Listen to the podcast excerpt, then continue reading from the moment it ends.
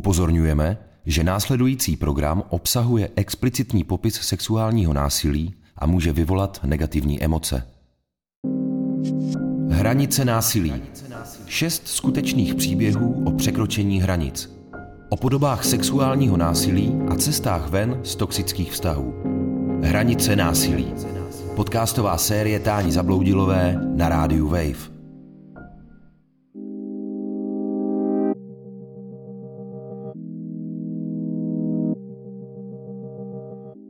Těch začátcích jsem to tak jako, myslím si, podcenila, že jsem ani jako nevnímala, že je třeba něco špatně. A když mi došlo, že už to je špatně, tak už tím nešlo nic dělat. Prostě to bylo tak, tak pozvolna. Domácí násilí není v Česku neznámý pojem. Naše představy o tom, jak obvykle vypadá pachatel a jeho oběť, se ale často nepotkávají s realitou. Třetí epizodu podcastu Hranice násilí vypráví Daniela. Jejíž příběh může převrátit naše očekávání ohledně toho, komu se násilí děje a jaké podoby může mít. U poslechu podcastu Hranice násilí vás zdraví Táňa Zabloudilová. Vyprávění bude opět komentovat psychoterapeutka Dana Pokorná, vedoucí psychoterapeutických služeb Centra pro oběti domácího a sexuálního násilí Profem. O podpoře a pomoci, kterou v Česku mladé oběti partnerského násilí často hledají na internetu, budou ve druhé části epizody mluvit Viktorie Varvažovská z online platformy To potom a Judita Zdráhalová z projektu Proč jsme to nenahlásili.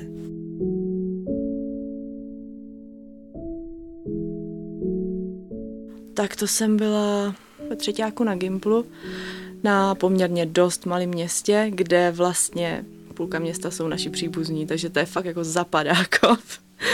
A bylo mi čerstvých 18, tak jsme pařili, no, hospody, bary, jelo to úplně všechno. A všechno se tak soustředilo kolem toho vydržet ten poslední rok, než se poje prostě na tu vejšku konečně někam do města, nebo jako ten život.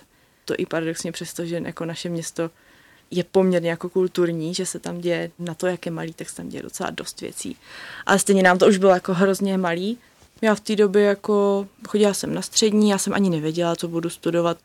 Je pravda, že už teda v té době jsem se živila sama.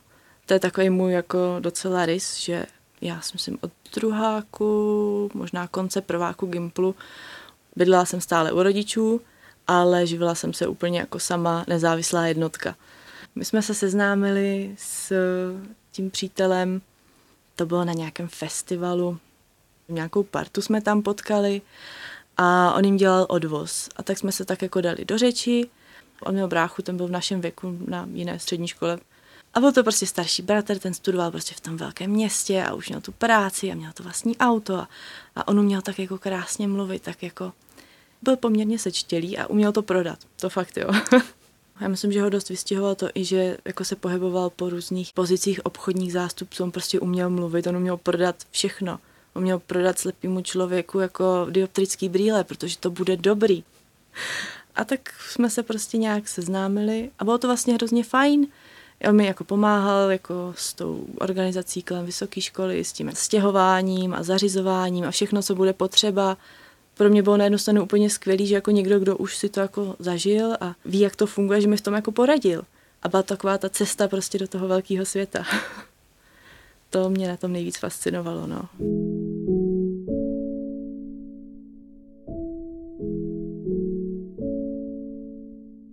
Potom my jsme se sestěhovali až vlastně po prváku na vejšce, až jako po dvou letech.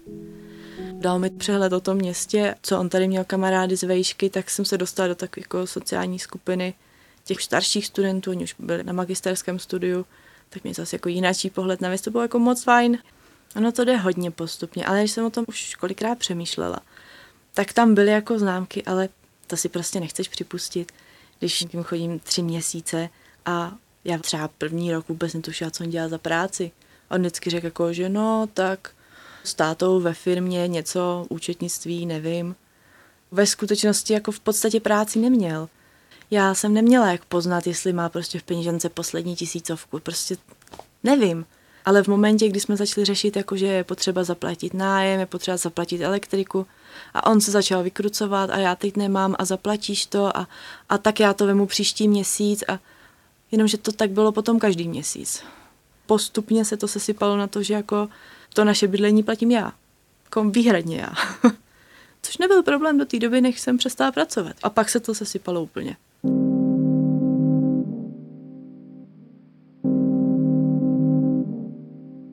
Tady narážíme na další z mýtů, které panují ve společnosti v souvislosti s partnerským násilím, ať už sexuálním nebo jakéhokoliv jiného druhu, že tohle se děje jenom ženám, které se nedokáží bránit, jsou introvertní, které nějakým způsobem mají tendenci být submisivní, že to tak jako si do sebe zaklapne s tím dominantním partnerem, tak eh, jenom bych chtěla říct, že do takové situace se může dostat eh, každý z nás, protože to násilí se tam neobjevuje jako ze dne na den. Opravdu jako není z nuly na sto, že se tam eh, najednou objeví drsné fyzické, psychické, sexuální násilí, ale že se postupně rozvíjí ze dne na den velmi plíživě.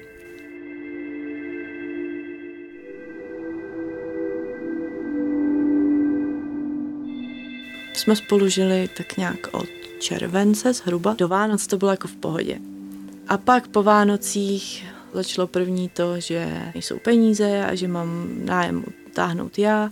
Ještě se to sešlo s tím, že jsem jako v práci měla pracovala ve čtyřčleném týmu, kde nám jako jeden člověk dlouhodobě onemocněl, jeden člověk krátkodobě, takže jsem měla naprosto neuvěřitelný přes časy. Já jsem jako chodila ráno na sedmou a večer třeba v osm, v devět domů.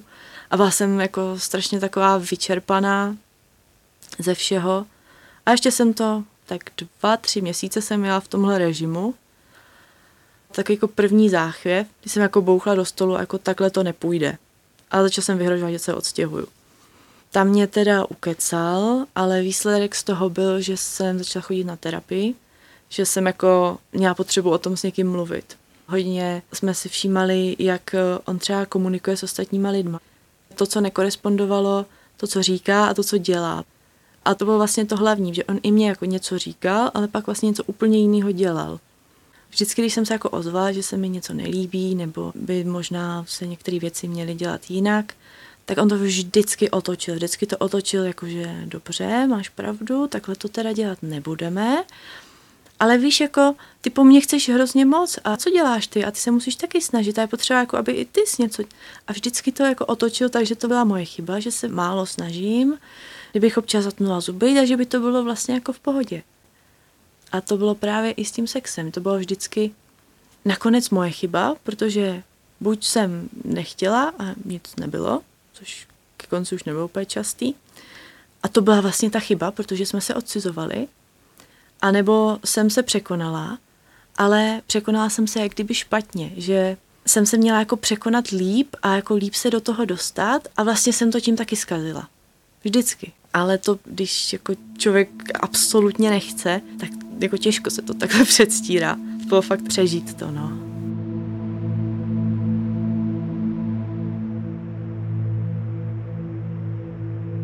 Začala jsem tím, jak už jsem říkala, že nechci, nebo jenomže to on vůbec neslyšel, tak jsem jako zkoušela různě jako výmluvy, anebo prostě klasický, jsem unavená z práce, bolí hlava, všechno. A on začal taky jako docela chytře, tak od pozvolna, od prostě, no a tak trošku unavená, to přece nevadí.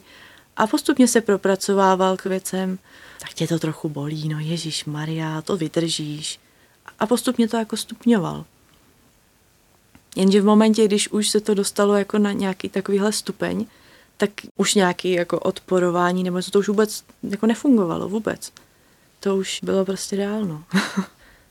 Měla jsem pak jako nějaký problémy a i jsem jako ze stresu často krvácela, tak jsem to jako používala k téhle výhodě, no.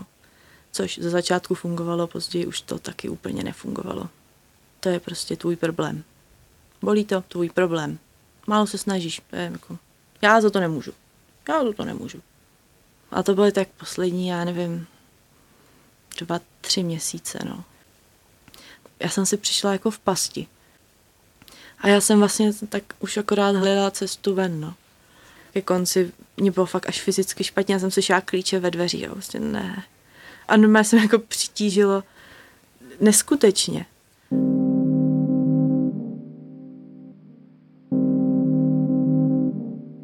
Manipulace ze začátku vztahu mohou být jakoby velmi nenápadné.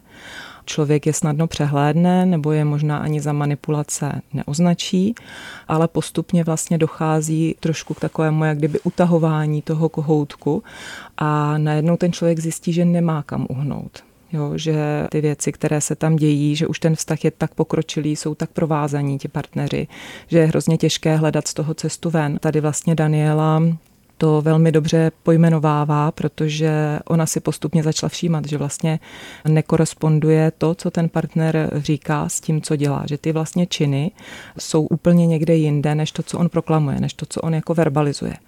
A to pro ní byly takové první varovné signály, že se děje něco divně nebo špatně.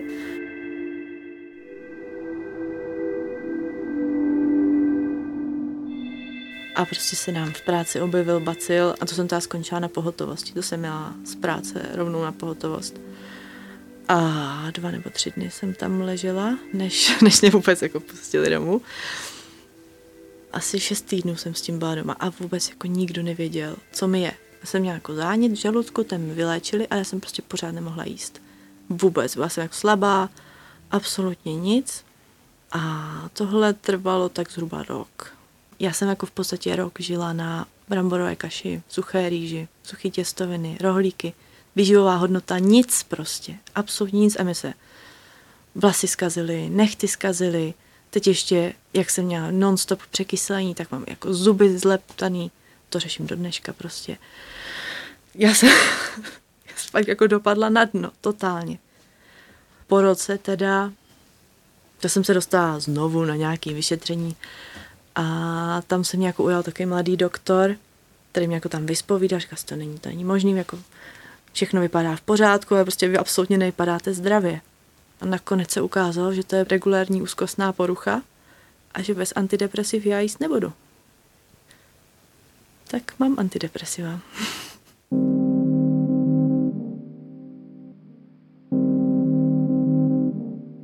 Já si myslím, že to, že občas zaslechneme i v průběhu toho vyprávění smích Daniely, může být pro eh, řadu posluchačů matoucí nebo takové zvláštní. Ale ráda bych tomu řekla, že je to vlastně úplně přirozená reakce ve chvíli, kdy si člověk prošel nějakou traumatizující zkušeností, tak tohle je jeden z obraných mechanismů, jak se s tím člověk vyrovnává, aby o tom vůbec mohl mluvit. A je to prostě úplně obyčejné uvolnění napětí, a je to normální reakce na nenormální situaci, do které se v minulosti dostala.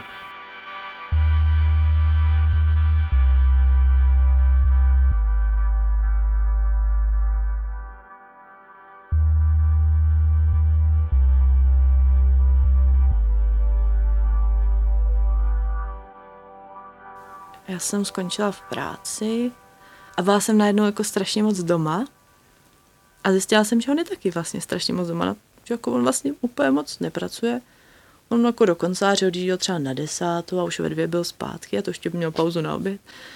že to bylo pořád, jako no, teď se nebudu stěhovat, budu začínat školu a to, to by bylo náročný. A předtím, no teď se nebudu stěhovat, to jsem byla zrovna nemocná a teď jsem pořád ještě una, no, tak, no a potom zase, že jo, no ale jako stěhovat se a teď bude zápočtový týden, no to je taky blbý a pak o zkoušku, no to je taky blbý. A takhle to prostě táhneš, jako jo. On eh, to byl v té poslední práci, tak on tvrdil, že se jako, už tam bylo tři čtvrtě roku, že se jako už daří, má zakázky, má zákazníky, že to jako v pohodě, že to utáhne. Takže jsme byli jako domluvení, že on bude platit nájem, já budu přispívat prostě nějakou poměrnou část vzhledem jako k tomu, že studuju. Nejenom, že on to neplatil a vůbec mi to neřekl. A dozvěděla jsem se to až v momentě, kdy nám jako doručili předžalobní výzvu, že jako to budou vymáhat exekučně, že jako dlužíme už čtyři nájmy. A to byl jako ten, řekla bych, breaking point, jako dobře, tak ještě, ještě jsem dokázala zkousnout, že jako s těma penězma jsou problémy, ale jako v momentě, kdy jako mi lžeš, a teď byl jako problém, že na té smlouvě jsme byli napsaný oba, že jo, takže jakoby z právního hlediska oni to můžou vymáhat po kterýkoliv straně a je potom na nás, jak si to mezi sebou dohodneme. Takže oni jako klidně mohl přijít exekutor a začít vybírat na mě. I přesto, že já jsem vlastně absolutně ani netušila, že jako něco dlužíme. A on prostě řekl, jako, že by potřeba, abych to zaplatila. I kdybych mu chtěla vyhovit, já jsem prostě reálně neměla šanci, jak to udělat.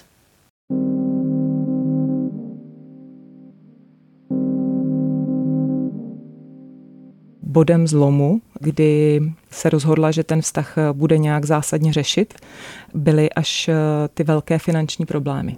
Do té doby vlastně i to sexuální násilí, které tam prožívala, bylo něco, co je hodně cítit z toho jeho vyprávění, že to byla velmi jako těžká situace, velmi těžké prožitky kdyby tam ty hranice nějak zůstávaly posunuté a to, co jí pomohlo vidět tu závažnost té situace a co pro ní bylo ten moment, kdy si řekla, že v takovém vztahu dál nemůže zůstávat, byla ta situace ekonomická, to ekonomické násilí a vlastně to, že jí ten partner lhal. Já bych skoro řekla, že je to typické, protože když si vybavím případy ze své, ať už soukromé praxe, anebo z poradny z Profemu, tak ehm, vzhledem k tomu, že tam ehm, vlastně dochází k nějaké detekci rozsahu a forem toho partnerského násilí, tak eh, většinou klientky nemají problém pojmenovat ehm, psychické násilí, fyzické násilí, ekonomické, sociální násilí, ale vlastně u toho sexuálního násilí se pořád vlastně zdráhají nějakým způsobem se toho dotýkat a je to pochopitelné, je to normální, je to velmi citlivé téma. Ale bohužel velmi často v rámci vztahu taky velmi normalizované, takže oni dlouho, dlouho nemývají pojmenované, že vlastně to, k čemu dochází v tom vztahu, není v pořádku, že to je násilné jednání. A ve chvíli, kdy tam k tomu pojmenování dojde, tak samozřejmě je to dlouhá cesta k tomu, než eh, je ta žena schopná to nějakým způsobem zpracovat, uchopit, hovořit o tom a taky by mělo být eh, na ní, nakolik to chce sdílet a nakolik by o tom eh, chtěla nebo měla hovořit, protože já si myslím, že pro uchopení toho příběhu, pro pochopení toho, jak pro ní to prožívání celkově bylo těžké, není nutné slyšet explicitně, co se tam dělo, nebo do nějakých velkých podrobností. Tady je hrozně důležité, že tam vidíme ty důsledky toho, co se dělo a ty jasně ukazují na to, že to, co se tam dělo, nebylo nic jako banálního, nezávažného, lehkého, ba naopak.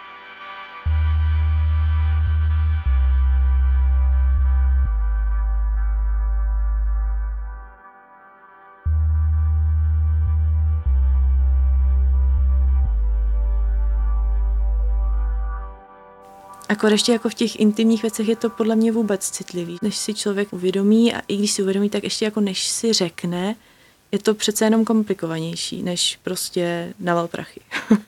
to je mnohem přímočařejší a jednodušší. Hledala jsem nějaký jako studentský bydlení, co nabízela univerzita. To mi nevyšlo, ale právě jsem si postěžovala jako jiné kamarádce, která o tom jako dosud vůbec nevěděla. A ukázalo se, že ona má takový jako rezervní byt tady, který čeká na rekonstrukci, než ona se tam nastěhuje, ale jakože vlastně úplně v pohodě. Akorát mu chyběla kuchyně, jinak byl úplně v pohodě. A říká mi, no tak jako, jestli je to takhle blbý, tak tady máš klíče a jak dlouho budeš potřebovat. A v tu chvíli jako jsem říkala, OK, ok, já mám kam jít, já vím, co dělat, nic nepotřebuju, tak jsem zbalila krabice a odstěhovala jsem se. A tam jsem, já jsem tam bydla asi, nevím, 10 dní, 14 dní možná. A pak jsem se stěhovala rovnou na kolej, no. Pro mě v tomhle byla strašně důležitá právě moje kamarádka, která se mi jako volala, že co se stalo a že se budu jako stěhovat. A ona snad prostě do čtvrt hodiny stála před dveřma, měla takhle podpaží, taky štos krabic, OK, jdem balit. Jestli já jsem z toho bytu zabalila jednu nebo dvě krabice maximálně tak nějaký jako své osobní věci a, a jinak jak já jsem tam seděla, tak jako, že pane bože, co budu dělat, Ježíš Maria. A tak běhala kolem a jo, tohle to máš tady, tohle máš tady, tak to popíšu, tady popíšu, tohle si odvez tam, tohle si odvez tam, jasný, to vem dneska, to vem zítra.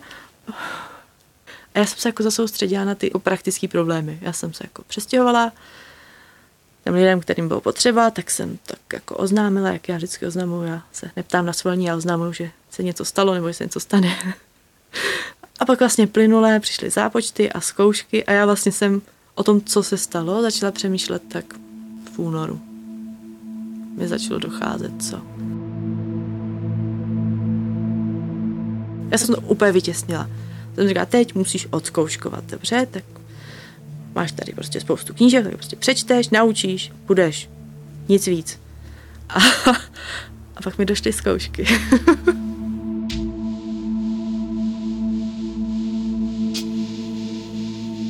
ty první týdny to jsem vůbec nic jako nedělala. A pak jsem A jsem se dost vrhla jako na jako online komunikaci, to mě vždycky bavilo. Jako spoustu přátel na internetu jako ze zahraničí. Sranda je, že v posledních letech za mnou začínají přijíždět. A prostě jsem se snažila přijít na jiné myšlenky, no. A byl to prostě totální propad. A pak, jak přišlo nějaký to první uvolnění, tak bylo nějaký randíčka nebo, nebo tak. A pak jsem si v létě našla vlastně brigádu a to už bylo vůbec takové jako ukotvení, že jsem chodit do práce, jasně, a začal být zase nějaký režim.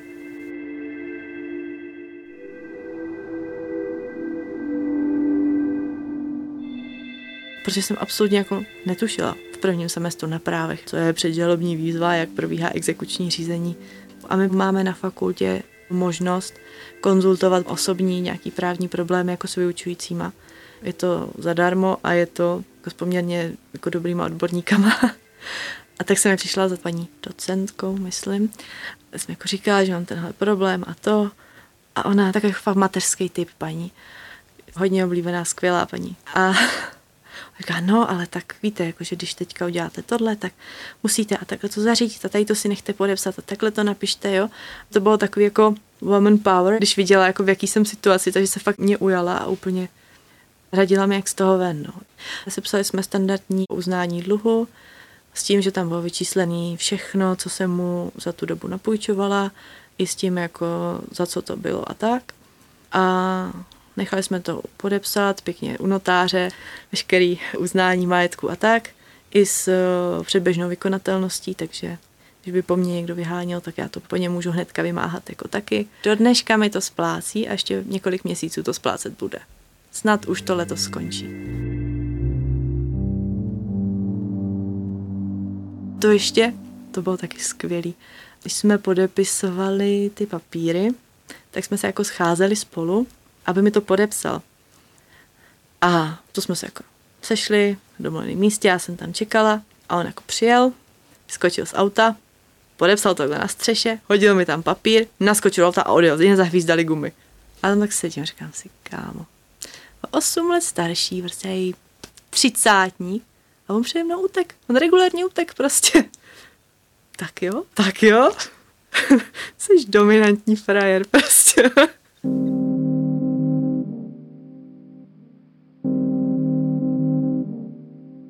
My jsme tady hovořili o tom bodu zlomu, kdy se díky té exekuci Daniela rozhodla to nějak radikálně řešit.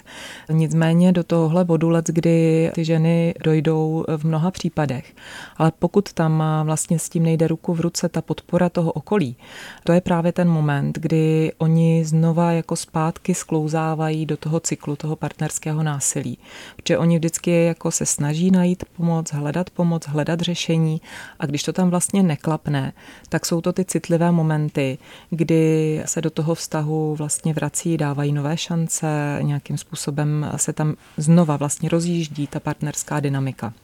A tady bylo hrozně důležité, jak skvěle zafungovalo okolí Daniely, kde jedna kamarádka jí nabídla okamžitě užívání svůj byt, druhá kamarádka přijela, pomohla jí zbalit, kde vlastně Daniela sama popisuje, že byla úplně vypnutá, že nemohla reagovat, což je mimochodem taky běžnou reakcí v těchto momentech. Pak hrála roli ta vyučující ve škole, která jí pomohla po právní stránce. Takže najednou se tam kolem ní objevila vlastně takhle silná skupina žen, která zareagovala, která ji podpořila, která ji v tom nenechala. A tohle je hrozně důležitý moment, eh, aby se vlastně oběti mohly vyvázat z násilných vztahů, aby je to okolí podpořilo.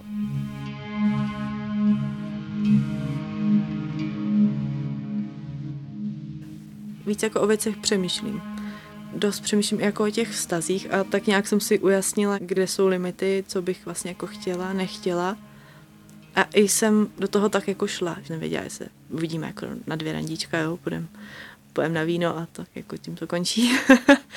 Ale z té to bylo vždycky takový jako, že jsem si říkala, buď jako můžeš něco předstírat, dělat se lepší nebo něco a snažit se zalíbit, anebo prostě můžeš říct, hele, tohle nechci, tohle nechci, tohle nechci, představu to tak, tak, tak prostě ber nebo nech bejt. A strašně moc chlapů to překvapilo, že jako úplně nevěděli, co s tím mají jako dělat. Dobře. Ale zase si myslím, že mi to dostalo do úplně jiného vztahu, a musím říct, že jsem spokojená. I se učím, když prostě je mi něco nepříjemný, nebo to tak komunikovat to hned, tohle se mi nelíbí. Já mám třeba tady od té zkušenosti strašný problém nechat za sebe, ať už jedem na odpoledne na výlet, nebo ať už jdem na oběd, nebo na dovolenou, kamkoliv, tak prostě já to potřebuju klidně zpětně, ale potřebuji to spočítat a prostě srovnat 50-50. A hned. Žádný prostě někdy potom se srovnáme, někdy něco. Ne, potřebuji mi finance vyřešený hned, jasně a prostě spravedlivě. Mám dny, kdy nefunguji. Většinou takhle přes zimu to bývá horší. Den, kdy jako nemám sílu vylíst z postele a prostě si to tak nějak jako přežiju a už jako i všichni kolem mě to tak jako vědí. Dneska ne, dneska, dneska nejsi k dispozici, v pohodě. A další den je zase všechno dobrý, jako v pohodě.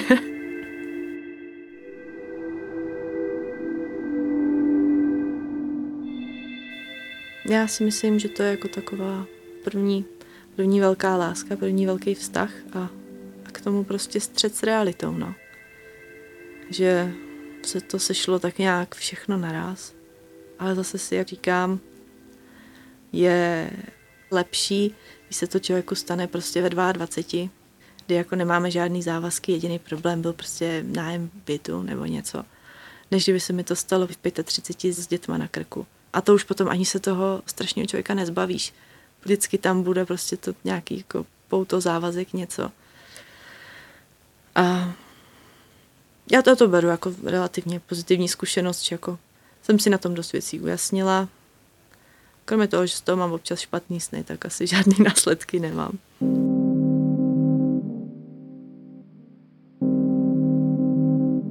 Daniela tu svoji situaci si myslím uměla velice dobře uchopit.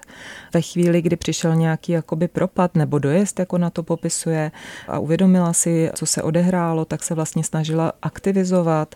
Postupně se jí podařilo znova vejít jako do i nejen dopisovacího kontaktu s přáteli, ale postupně tam říká, že začíná randit, sehnala si nějakou brigádu a postupně se dostává do takového toho jakoby normálního režimu, normálního fungování ale vlastně i tady je potřeba říct, že ta cesta za tím uzdravením je nějaký proces. A ona je v rámci tohohle procesu, ona je na té své cestě a myslím si, že ji má taky velmi dobře nastoupenou.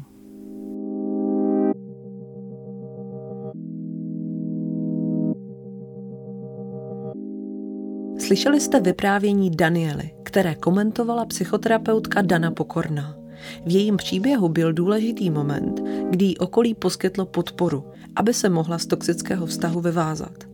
Jak se pro ty, kteří zažili sexuální násilí, vytváří takzvaný safe space v online prostředí, aby se se zkušeností mohli svěřit, teď vysvětlí Viktorie Varvařovská, zakladatelka platformy To potom, která má se sexuálním násilím vlastní zkušenost, a Judita Zdráhalová, jedna ze členek týmu online projektu Proč jsme to nenahlásili.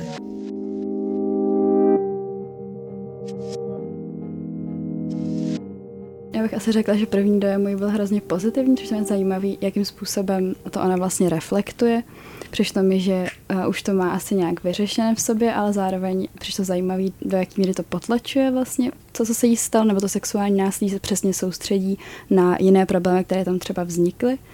A přijde mi potom třeba zajímavý střed s těmi mýty, třeba to, že si včas nemusím potom uvědomit, že to, co se děje, je třeba znásilnění, protože mám zažitý, že přesně třeba sex musí být povinnost v partnerském vztahu nebo bez násilnění.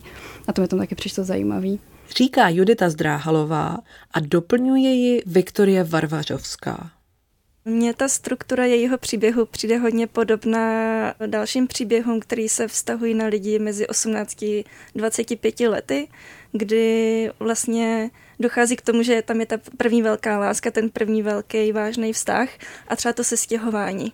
A tam vlastně potom dochází k tomu, že třeba spousta z nás ještě nezná ty hranice v tom vážném vztahu, v tom, v tom spolubydlení a máme trošku ještě ty růžový brýle. A potom, když tam dojde k té kombinaci toho dominantního charismatického partnera, tak strašně snadno potom dojde k nějaké manipulaci. A to se potom přináší i do toho sexuálního života, kde se to stupňuje. Že třeba nejdřív nechtěla ten sex a on to jako respektoval, ale potom ji začala pomalu ukecávat a potom už to přestalo pro něj být jako třeba nějaké její výmluvy dostatečným důvodem k tomu, aby ten sex neměli. A vlastně to skončilo až tím, že ona úplně rezignovala na nějaký odpor. A tam je podle mě hrozně důležité to stupňování, že to nezačíná tak, že na třetím rande mě někdo znásilní, protože s takým člověkem bych potom v dlouhodobém vztahu nebyla a nežila bych s ním. Pro mě to byl třeba příběh eh, strašně velké ženské síly a mm, vlastně nejenom z pozice vlastně té Daniely, která to opravdu vzala do svých rukou a prokázala strašnou sílu a co všechno můžu jako oběť zvládnout, ale i vlastně se tam potom prolíná příběh té docentky, která jí vlastně pomohla a měla jsem z toho vlastně hrozně pozitivní pocit. Oba internetové projekty zveřejňují výpovědi obětí sexuálního násilí. Na profilech Proč jsme to nenahlásili se soustředí ty, které odpovídají na titulní otázku. Cílem je kromě pomoci obětem také zvyšování povědomí veřejnosti o tom, co zažívají. Myslím, že my se lišíme v přístupu. Ty naše iniciativy u nás to opravdu slouží jako platforma ke sdílení toho příběhu. To znamená, že my je vždycky odkazujeme na jiné organizace, které můžou poskytnout odbornou pomoc. My otevřeně říkáme, že nejsme odborníci ani žádnou krizovou intervenci nevyvíjíme a nejsme k tomu kompetentní. To znamená, že tam opravdu jde jenom o to sdílení skrze náš anonymní formulář na webu, kde jim vlastně vyjede okýnko s další následnou možnou pomocí, anebo pokud se nám svěří přímo do zprávy, tak tam může dojít k nějaké nějaké lehké intervenci, s tím, že ale vždycky odkazujeme na odborníky. Každému odepisujeme zvlášť individuálně na každý ten příběh a snažíme se vlastně, aby se ty lidi cítili, že jsou vyslyšený, nějak validovat jejich pocity a prožitky, potom je vlastně odkázat na tu vhodnou pomoc, kterou oni potřebují. Takže pokud tam jsou nějaký sebevražedný sklony nebo nějaký sebepoškozování, tak nabídneme kontakty, kde oni můžou hledat pomoc, třeba nějaký jako pokud třeba se jedná o děti, protože nám taky třeba píšou 12 letý, 11 letý děti, tak tam je odkazujeme, hlavně aby se teda svěřili někomu, jako komu důvěřují, třeba učitelce, někomu z rodiny, staršímu sourozenci, anebo potom na dětský krizový centra. Pro drtivou většinu lidí, kteří sexuální násilí zažili, je extrémně náročné se svěřit. I proto, že se společnost tímto tématem teprve začíná vypořádávat. A o tom, jak obětem pomáhat, existuje zatím jen malé povědomí. Právě online platformy jsou tak pro část mladých lidí místem, kam se obrátí. Obecně trvá vlastně hrozně dlouho, než se člověk uvědomí, co se mu vůbec stalo a tím pádem většina lidí se nám opravdu ozve už s tím, že je to po nějaké době určité, to znamená, že už to mají být zpracované, nebo tohle je první vlastně impuls k tomu, abyste trauma nějak zpracovali, vlastně to sdílení. To znamená, že většinou už to jako reflektují zpětně určitě. U nás to je tak půl na půl je tam jedna ta skupina těch lidí, kteří právě teprve třeba díky tomu našemu projektu nebo kvůli eh, já nevím, koncentu nebo i vám, protože jsme to nenahlásili, si třeba poprvé uvědomí, že to, co se jim stalo, bylo znásilnění. A teďka se z toho potřebují vypsat a nějak to pojmenovat. Takže tohle to bývá ta první skupina a potom druhá skupina, tak to už jsou potom lidi, co právě to mají nějak zpracovaný a chtějí zatím spíš udělat nějakou tu tečku, nějak to uzavřít a poslat do světa. Druhá potom rovina, tak pro mě jsou třeba ty komentáře, což si jakoby všímám u nás na profilu a i u vás na profilu, na jsme to nenahlásili, že tam ty komentáře jsou hodně pozitivní a ty lidi se tam navzájem podporují a to je podle mě taky hrozně důležitý, protože ty lidi to třeba nemají ve svém nejbližším okolí a o to důležitější je potom to získat aspoň tohle cestou. To je přesně podle druhá část vlastně těch našich projektů, že snažíme vytvářet nějaký safe space a komunitu, která je vůči těm obětem přijímající a kde se nesetkají s nějakými retraumatizujícími reakcemi vlastně toho okolí. A myslím si, že obě naše iniciativy se to snaží vlastně utvářet. No.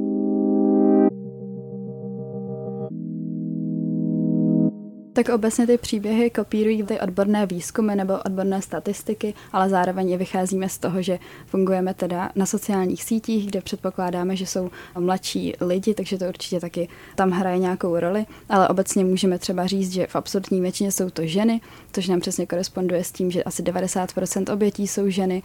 Potom, jak jsem už mluvila o tom, že jde obvykle o osobu oběti blízké, tak to se tam taky vlastně opakuje nejvíc často. Taky to bývají ženy a bývají to většinou ženy do těch 25 let. U nás to dělíme potom na tři skupiny nejčastější, kde je to nejdřív ze strany kamaráda, druhá skupina je právě to násilí ve vztazích, kde je to ze strany partnera a třetí skupina je potom v dětství rodinným příslušníkem nebo rodinným známým. Ale taky tam máme příběhy, kdy to byl cizí člověk, nebo to byl třeba soused, anebo nějaký učitel.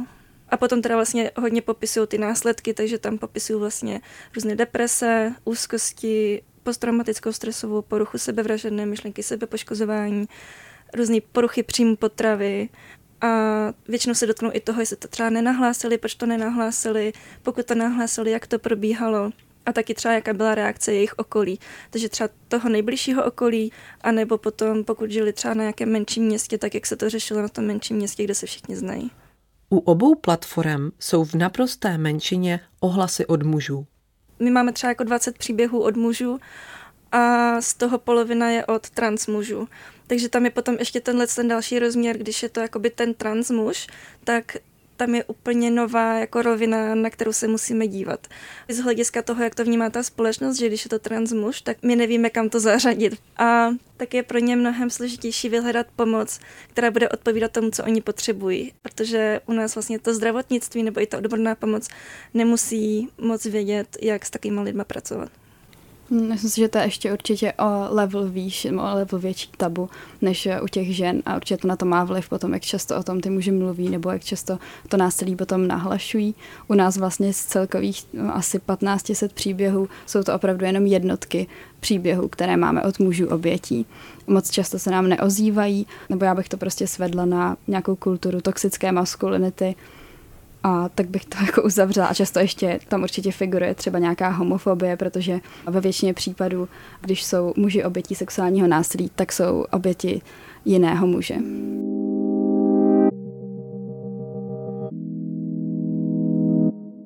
To potom vzniklo z mojí vlastní zkušenosti se znásilněním, kdy jsem neměla žádné nástroje, jak se s tím vypořádat. Nikde se o tom nemluvilo, nikde se o tom nepsalo.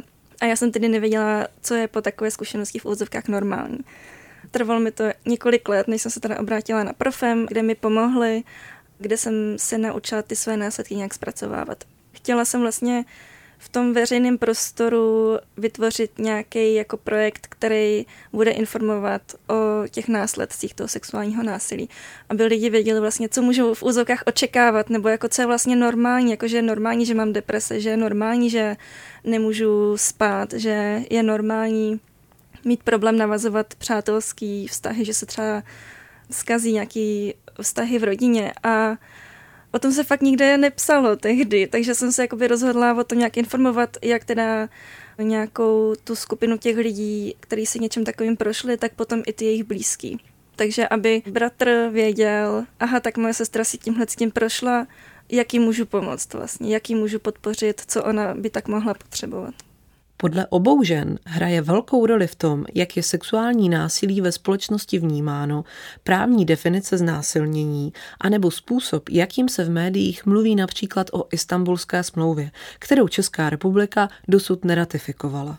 Podle mě je to určitě ratifikace Istanbulské umluvy, která by vlastně byla jasným signálem pro to, jako tohle netolerujeme. Budeme dávat pozor na to, aby tady byla dostatečná prevence, aby se dostatečně trestaly ty sexuální trestné činy dostatečně a nejenom podmínkou. A v tomhle tom vlastně skvělou práci dělá organizace bez trestu. Taky podle mě by hrozně pomohla ta definice znásilnění, kterou teďka dělá Consent a Amnesty International, protože znova by to bylo jako signálem pro ty oběti, který vlastně pochopí, že mají nějaký zastání v tom našem zákoně, ale i pro ty pachatele, protože už to znásilnění je definovaný líp než tím, že ta oběť se nedostatečně bránila.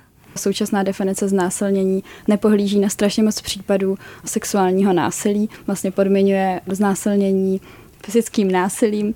Sice operuje s termínem bezbranosti, ale pak tam rozlišujeme ještě absolutní nebo relativní bezbranost. S tím, že stejně ta definice té bezbranosti je hrozně problematická, protože víme i z našich příběhů, které nám chodí, že strašně častá a naprosto přirozená biologická reakce člověka je zamrznutí a to je přesně případ, na který současná definice vůbec nepohlíží a který je opravdu problém potom prokázat za znásilnění.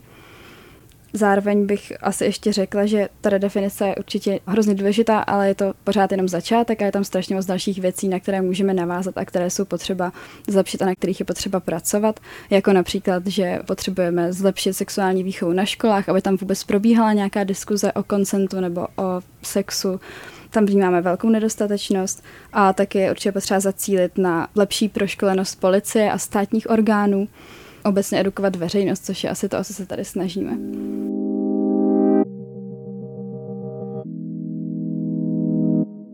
Nás pozoruju nějakou proměnost těch příběhů s tím, jak jsme se bavili, že někdo je teprve na začátku té své cesty, někdo je na konci té své cesty. Mně přijde tak jako hodně důležitý, když tam jsou tyhle ty příběhy, které vlastně ukazují na to, jak je to těžký s něčím takovým žít, ale i když někdo popisuje vlastně, že se s tím vyrovnal a že to má taky ten narrativ toho, že ta oběť nemusí mít zničený život, že jakoby se můžu navrátit do toho života, mít znovu jako hezký vztahy a, a žít vlastně úplně běžný život. Pro mě důležitý moment na konci, kdy ona řekla, že třeba ještě občas má nějaký ty dny, kdy to úplně srazí a nefunguje. A podle mě je potřeba na to klást důraz, protože i pro ty přeživší, který už to mají nějakým způsobem zpracovaný, tak jako v pohodě mít ty dny, kdy nefungujeme. A to neznamená, že jsme třeba neudělali žádný pokrok nebo že jsme zpátky, kde jsme byli, ale je to součást té cesty toho vyrovnání se s tím. Podle mě právě je hrozně důležité to vnímat jako nějakou sinusoidu, to vyrovnávání se a ne, že je to nějaká kontinuální křivka, která jde prostě rovně nahoru, ale jasně prostě někdy mám dny, kdy nefunguju a někdy mám zase dny, kdy se cítím, že už je to za mnou. A nenechat se prostě odradit tím, že mám jeden den nebo týden, kdy mě to prostě zase srazí na koleno.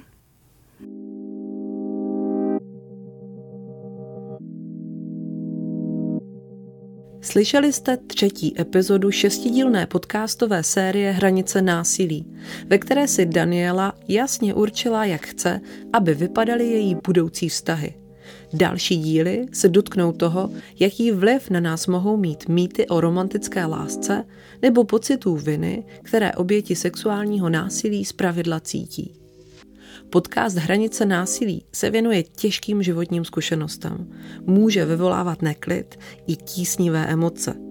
Pojmenování problému je ale důležitým prvním krokem ke zpracování traumatu.